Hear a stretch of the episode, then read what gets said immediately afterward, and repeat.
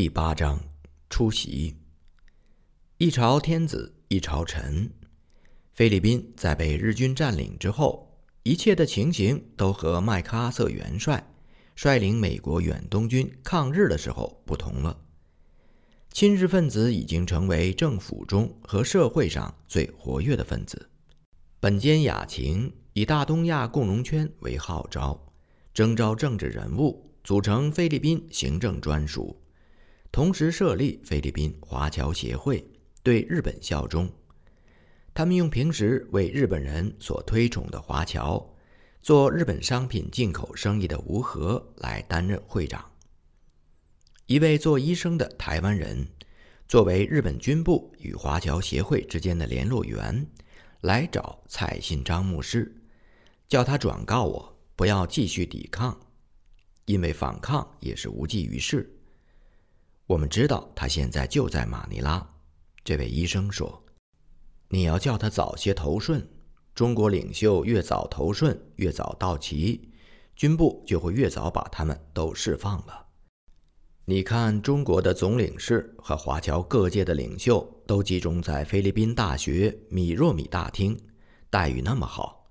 军部的要求就是他们能保证诚意的合作。”这位医生说的多漂亮！多动听！蔡牧师告诉这位医生，他不知道我现在在什么地方。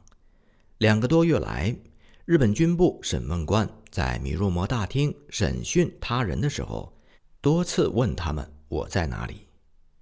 一天早晨，有人敲我的房门，是亚奇，丹尼家的那位女医生来看你。亚奇说：“我奇怪女医生怎么会知道我现在在亚奇的家里。”他带来了丹尼的消息。原来奸细开始监视丹尼，丹尼已经投奔到另一个朋友家中。日本军部公布了一份最新的传唤名单，听说丹尼将会被列在下一份的传唤名单中。女医生把新公布的名单拿给我看，我和一帮亲近的朋友们现在都在这份名单之中。丹尼急于要和您联系。是要向日军投顺，还是再次进山？他还在犹豫。女医生说：“我反对投顺，想和您商量。我向史德夫人打听您的下落，她不肯告诉我。最后，我决定来亚奇的家里。”女医生说完，静候我的意见。我回忆起丹尼士兵和我在山中逃亡的日子，我曾经建议多搭几间茅屋。把我们在城里的家人都搬到山林中来。当时丹尼是反对的，现在他可能回想起这一点。然而时机已经不同了，而且现在我们连做准备的时间都没有。我坦白地对女医生说：“我已经把整个命运交托给上帝，请告诉丹尼，我会替他祷告。”我简单的说。不愿更多的讨论丹尼的问题。女医生很体谅我，可能她感到失望，当时却没有表现出来。临走之前，她说：“我忘记告诉您了，您的好友李成芳先生被抓进去了。”成芳被抓了，我大吃一惊。是什么原因呢？我问。女医生也不知道具体原因，只说这段时间。任何人随时随地都有可能被抓进军部坐牢，不一定非要有确定的原因。程芳是一个持重保守的商人，从来没有参加过反日活动。是不是因为他和我们报馆名义上的关系被人指控了呢？也许军部查出他是我们报馆董事会主席了吧？一九四一年十二月。在我离家出走的前几天，曾经和程芳进行了一次长谈，约他跟我一起逃亡。我说，鉴于他在我们报馆董事会所处的地位，极有可能会被牵连。程芳当时的答复是：没有一处安全，我要照常站下去，事情要怎样来就让他来吧。他的家也在南郊，和亚奇的家相隔不远。日军突袭了程芳的家，是逮捕我的第一次突袭行动。如果按照日方联络员告诉蔡牧师的话，日军断定我还在马尼拉的城内，他们很有可能会认为我藏身在程方的家里。日本宪兵大队趁夜突袭了李成方的住宅，把李家搜了个底儿朝天。李家上上下下惊恐万状，日军找不到我，也得不着有关我的消息。他们索性把程方本人抓进去了。军部对程方百般盘问，得不到有关我的行踪和线索。奸细私下诱惑程方的亲属说：“如果能供出我的下落，程方就可以安全获释。”于是，程方的亲属在压力之下。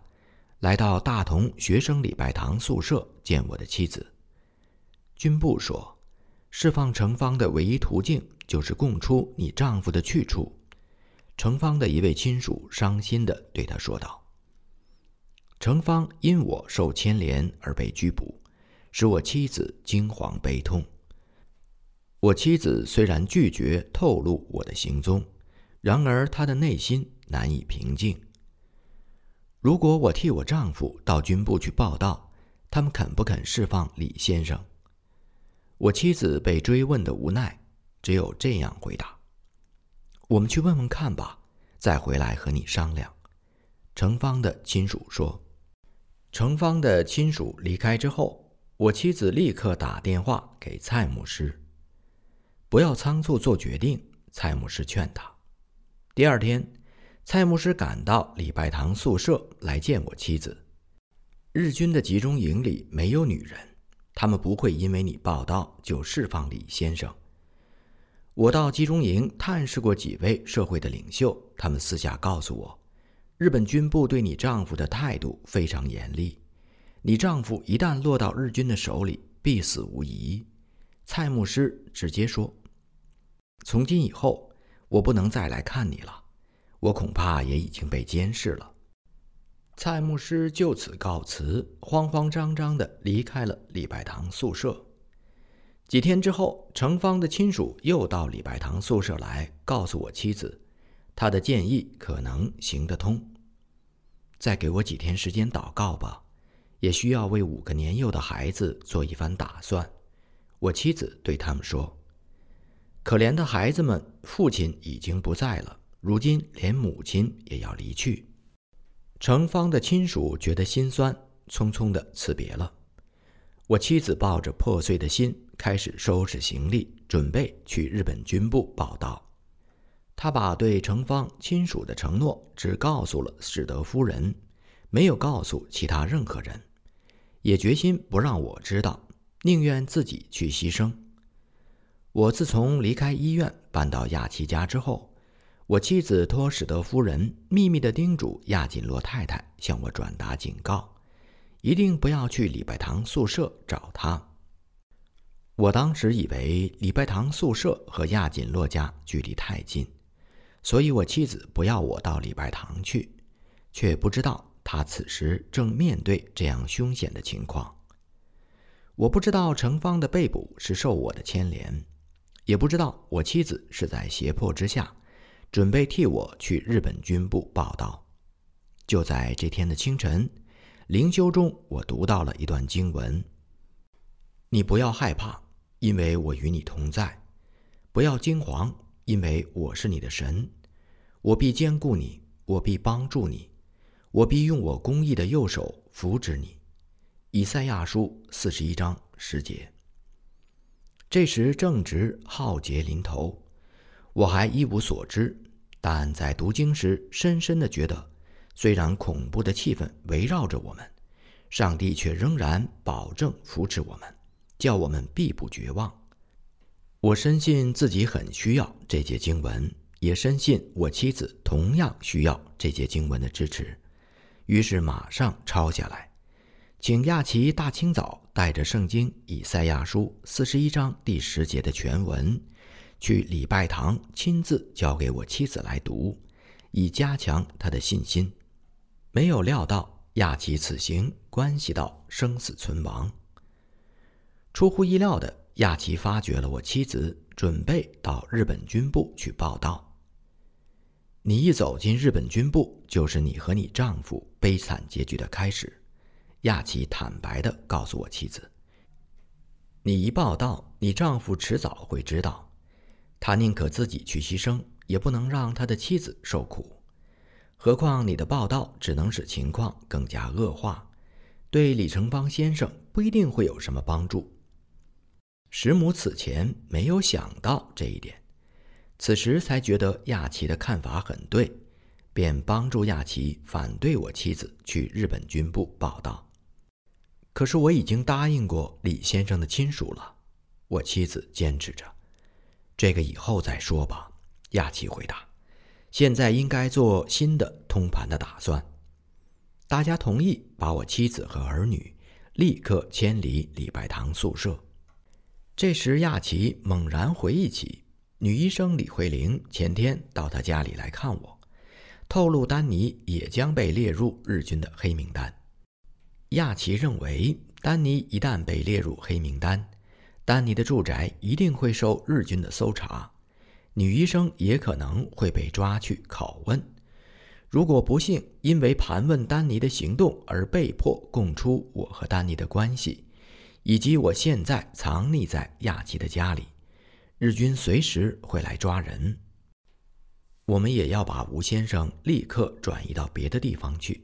亚奇说：“石母曾经得到让我藏匿到一位会友丹氏家的启示，这时成了最好的出路。但是大家也担心，我们全家人搬过去，年幼的孩子一旦吵闹，必然会引起邻舍的注意。仓皇当中，临时决定先让我的妻子。”带着年长的有德有美，和我一起去丹氏家；年幼的有人有爱和有安，则暂时躲到亚奇家，以后的事情再做打算。亚奇急忙赶回家来，他担心为我家添烦恼，只说他和我妻子及石母商量，我明天搬去丹氏家。你妻子和年长的两个女儿将和你同住。亚奇说。其他三个年幼的孩子暂时到我家，由我来照看。其他的，他一个字也没有提。我没有详细的询问，马上表示赞同。我认为上帝照他的应许正在安排，一步一步先做。上帝以后自然会让年幼的三个孩子再和我们团聚在一起。我是这样想，也这样信。一九三四年三月十四日。清晨四点钟，我读小楼静修。这一天所选的圣经经文记载以撒前往新居，开第三口井利和伯，证明是一个给他居住的好地方。我下山回城的第一口井是以马内利医院，第二口井是亚奇的住宅，现在要搬到丹氏家，是开的第三口井。我再一次和亚奇全家人话别，我和亚奇夫妇共同祷告之后，心里充满了平安。亚奇和我并肩步行，从他的家到丹氏的家，只隔几条街。清晨薄雾缭绕，行人稀少，我们慢慢的走上了丹氏家门前的楼梯。丹氏夫妇已经在二楼等候我们。他们夫妇二人热情地招呼我们。亚奇为了避开人们的耳目，匆匆地告别离去了。但是立刻带我到楼下，那是我们一家人要住的地方。楼下这一层，战争爆发之后出租给人居住。日军轰炸马尼拉的时候，租户前往外省，倒是还留下了一些家具在这里。紧闭门窗，免得邻居知道你们住在这里。单是细声的叮咛，随即上楼拿我的早餐下来。我的利和伯是两层木屋，地点相当偏僻。丹是和他的太太罗莎流，我们叫她罗大姐，和他们刚两个月的唯一的女儿罗斯玛丽，我们叫她美芝，意思是小娃娃，住在这里。还有罗大姐八十岁的慈母。两个侄女亚拉斯利和伊士德也和他们同住。丹氏是一个矮小、肥胖的中年人，战前在菲律宾大学教务处任职。他妻子是一位精明的姊妹，也在大学任职。丹氏为人谦卑诚恳，竭其所能要让我住的舒服些。我和你太太在礼拜堂常见面，你有一个很蒙福的家庭。他说，师母叫我下午到礼拜堂把他们接过来。单是出发去礼拜堂，我跪下祷告，一分钟一秒钟的紧张的等候，他们一行人平安的到来。四面窗门都关得紧紧的，楼下像一个漆黑的地洞。以前租户留下的一条狗，一向逢人就叫，却唯独对我非常友善。他成为我在这个新居当中的第一个伙伴。夜幕渐渐垂下来，大同学生礼拜堂宿舍正在举行下午的礼拜。我妻子忍痛送有人、有爱、有安和我们的保姆，连同亚锦洛太太离去。然后她包了头巾，戴上黑眼镜，化了妆，带着有德有美，登上丹氏在门外等着的马车。他的弟弟亚马洛和妹妹美美。过两天就要回到岳父家去。我妻子心情沉重，悄然离开礼拜堂宿舍，甚至无法和宿舍当中两个月来同甘苦共患难的这一班主内的弟兄姐妹话别。尤其想到对程芳亲属的诺言不能信守，他的内心尤其的惆怅。我妻子唯一的安慰，就是那天早上读圣经灵修的时候，得着了这一句宝贵奇妙的启示。此后，我光看见天上有门开了，《启示录》四章第一节。我们此刻别无所靠，只能靠天打开监牢之门，把李成芳先生放出来。第九章，殉难。你们要纪念被捆绑的人，好像与他们同受捆绑；也要纪念遭苦害的人，想到自己也在肉身之内。希伯来书十三章第三节。情形剧烈的变化，就在我妻子和孩子们离开礼拜堂的两天之后，一个中国人，大家怀疑他是日军的奸细，忽然在礼拜堂出现。他一口咬定我和一家人都藏身在礼拜堂里面，没有，他们不在这里。石母坚定地回答。石母心中暗喜，我妻子和孩子们在千钧一发之际率先的逃脱了。他若无其事地招呼那个奸细到礼拜堂各处查看，然后带着他来到礼拜堂的礼台。我们在一起祷告，好不好？师母对那奸细说：“那个奸细不好拒绝，只好低下头。祷告完毕，临走的时候，他留下了一张中文的字条，大意写着：‘凡是自动投诚的，都会被安置在舒服的米若摩大厅，礼遇有加。日本当局保证自动投诚者的安全。如果继续和军部对抗的人，结局只有死。’”识时务者为俊杰，请善作抉择。在那些找机会便捷投敌的人眼中，这是一张请柬；在那些决心抵抗到底的人眼中，这是最后一张通牒。奸细把这张字条留给了石母，当然希望是他转交给我。奸细在礼拜堂扑了个空，改往马尼拉东郊。我们在奎松市的住宅。找到我母亲，多方的盘问未能问出个所以然。可怜的是，我母亲双眼已经接近失明，被盘问的时候眼泪流个不停。我岳父家这时也被另一个奸细纠缠上了。这个奸细原本是我岳父家的医生，因为犯案被日本军部扣押。军部后来发觉他和我岳父有来往。于是以协助侦缉我归案为条件释放了他。这个奸细在我岳父家找不到任何线索，也逃往我们在奎松市的住宅。一个奸细接着另一个奸细的盘问，加重了我母亲的烦恼和忧虑。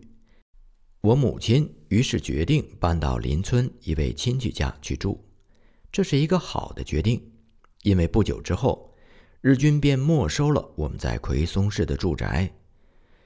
我们在友安洗礼的时候用的那辆新买的汽车也被他们征用了。我们的报馆和工厂早就被日本人查封没收了，现在住宅也没有了。我带给我母亲、妻子、孩子们以及众多亲属的许多灾祸。人生走到这一步，的确是悲哀，但我们也有喜乐的理由，像红海分开一条生路一样。上帝使我下山回城，及时阻止我妻子自投敌人的网罗，并且让我们夫妇和两个女儿生活在一起。我妻子日夜不停地为李成芳先生祷告。两个星期之后，一天大清早，他在祷告后如释重负。我深信李先生已经释放了。我妻子对我说。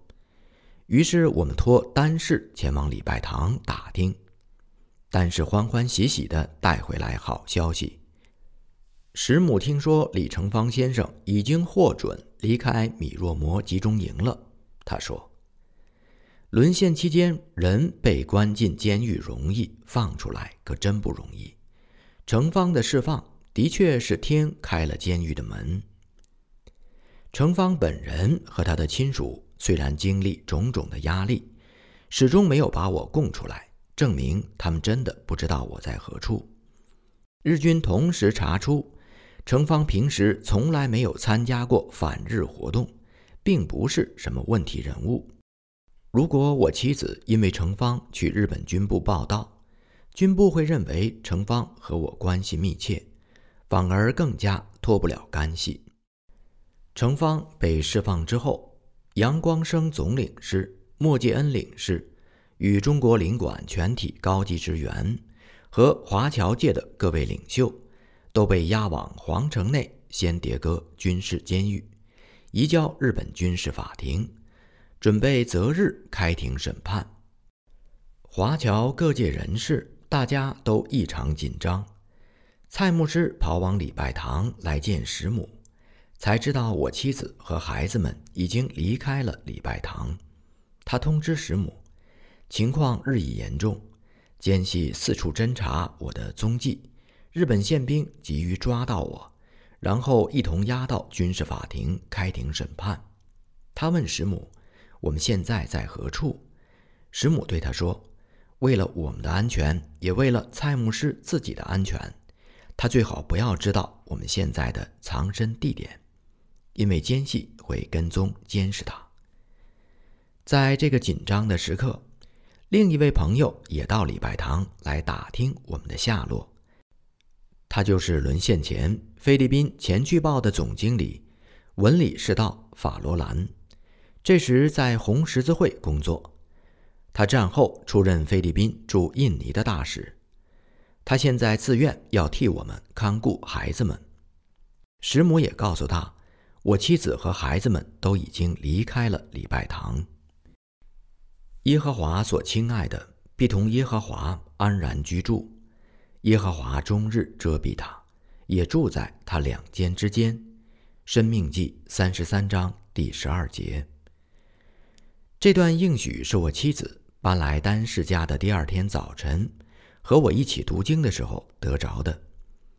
这时，日本军部和华侨协会的联络员明说，他们已经知道我就在马尼拉。为了抓到我，日军搜寻了马尼拉的各个角落。他们要抓的人已经先后都抓进去了。谁敢想象我仍能够活在城中，躲避他们的大搜捕？上帝实在是终日遮蔽我们，每一天每一分钟都遮蔽我们。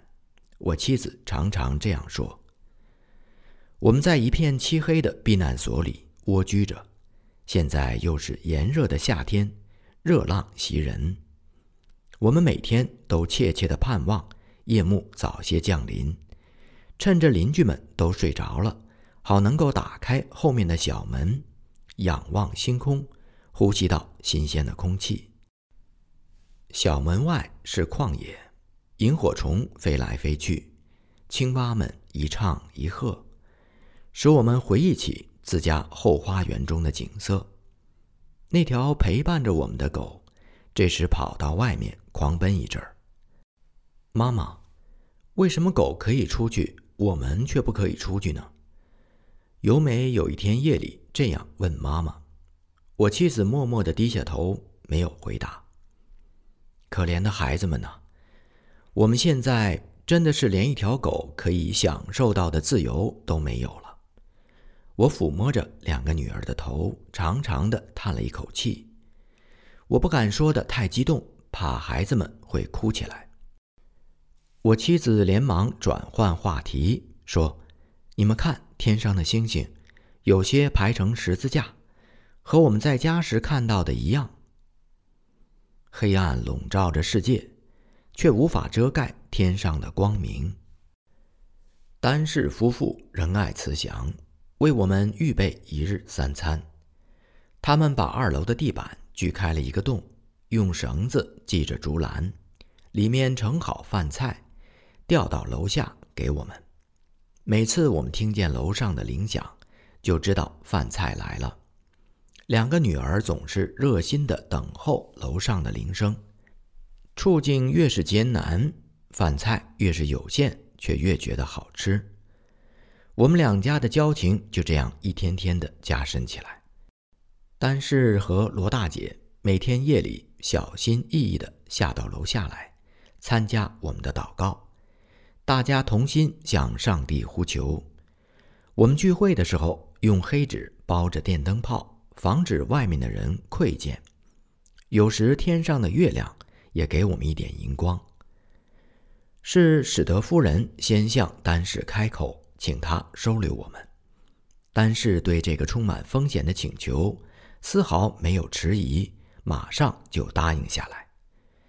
他们平时对待石母就像自己的母亲一样，如果我因此丧生，也不会遗憾。丹氏向石母保证。丹氏一向尊重罗大姐的意见，无论什么事情，他一定先和罗大姐商量才做决定。唯独这件事，他竟然自作主张，不单是罗大姐深感诧异，连丹氏本人也觉得稀奇。我丈夫告诉我，他已经接受了石母的建议，我十分的惊讶。罗大姐有一天夜里这样坦白的告诉我们。她接着说：“我问她知道不知道他们是日军特别搜捕的对象，他回答说知道。”但如果上帝引领他们到我家来与我们同住，我是谁，敢去阻止他们呢？所以后来我们夫妇同心祷告：若是上帝的旨意，愿上帝开路；若不是，愿上帝把门都关起来。自从你们到来之后，我们满心的平安。现在深深的知道，上帝要我们领受你们逃亡中的信心经验，帮助我们灵性成长。菲律宾大学自从珍珠港被袭击开始，到沦陷的初期，一直停课。丹氏靠卖水果为生，清贫度日。我们到丹氏的家以后，两家人连在一起，生活上互相扶持。丹氏不再去卖水果，用全部的时间照顾我们。每当夜幕降临，丹氏便冒险到朋友家去。秘密的收听美国远东军在巴丹半岛的电台，由卢比士主播的《自由之声》。卢比士是报界的一位同仁，聪明能干。战后先后出任了菲律宾驻伦敦和巴黎的大使，后来任菲律宾大学的校长。通过收听《自由之声》的广播，我们才知道麦克阿瑟元帅离开巴丹半岛去澳大利亚了。通过自由之声，我们听到了麦帅的那句诺言：“我必回来。”由广播中一点一滴的消息使我们知道，美国远东军副统帅约纳丹·温德莱正在率孤军苦战。这一年的复活节在四月初，临近复活节的时候，巴丹半岛的战局也到了最后的关头。我在这个时候读到了使徒保罗写给哥林多人的书信，下面这一段使我大受感动。我们四面受敌，却不被困住；心里作难，却不致失望；遭逼迫，却不被丢弃；打倒了，却不致死亡。身上常带着耶稣的死，使耶稣的生也显明在我们身上。格林多后书四章八到十节。一九四二年四月九日，巴丹半岛失陷，美军残部退守。隔离西律炮台山，日军的大炮和飞机昼夜不停地轰炸。不久，发生了历史上残酷的一幕：加巴市死亡行军。被俘的美国和菲律宾官兵饱受饥饿体罚之后，疲惫不堪，又在烈日炎炎之下，从巴丹半岛徒步走到吕宋岛的路上，许多士兵死在了路上。日军这时认为胜利大局已定，他们的态度忽然变化。他们强迫杨光生总领事在被处死和向华侨各界筹募大笔捐款之间做一个抉择。总领事不肯辩解，于是和莫介恩领事以及其他六位领馆的职员勇敢地面对死亡。日军不顾国际公法，把他们押上华侨一山斩首处决。杨总领事等八位领馆官员殉国之前，抵制日货小组的七位委员被迫在华侨一山上为自己挖坟墓，然后浴血断头为国捐躯。华侨教育界、报界的几位有名之士也同时就义。另有一大批华侨界的领袖们因保持忠节，拒绝变节投敌，被判处坐牢。终身监禁或几年不等，他们被关入军事监狱，只有随身的衣服，像狗一样睡在地板上，苟延残喘。当我听到这些噩耗的时候，痛苦悲哀，正如流泪的先知耶利米所说的：“但愿我的头为水，我的眼为泪的泉源，我好为我百姓中被杀的人昼夜哭泣。”耶利米书九章第一节。死有不同的意义，或重于泰山，或轻于鸿毛。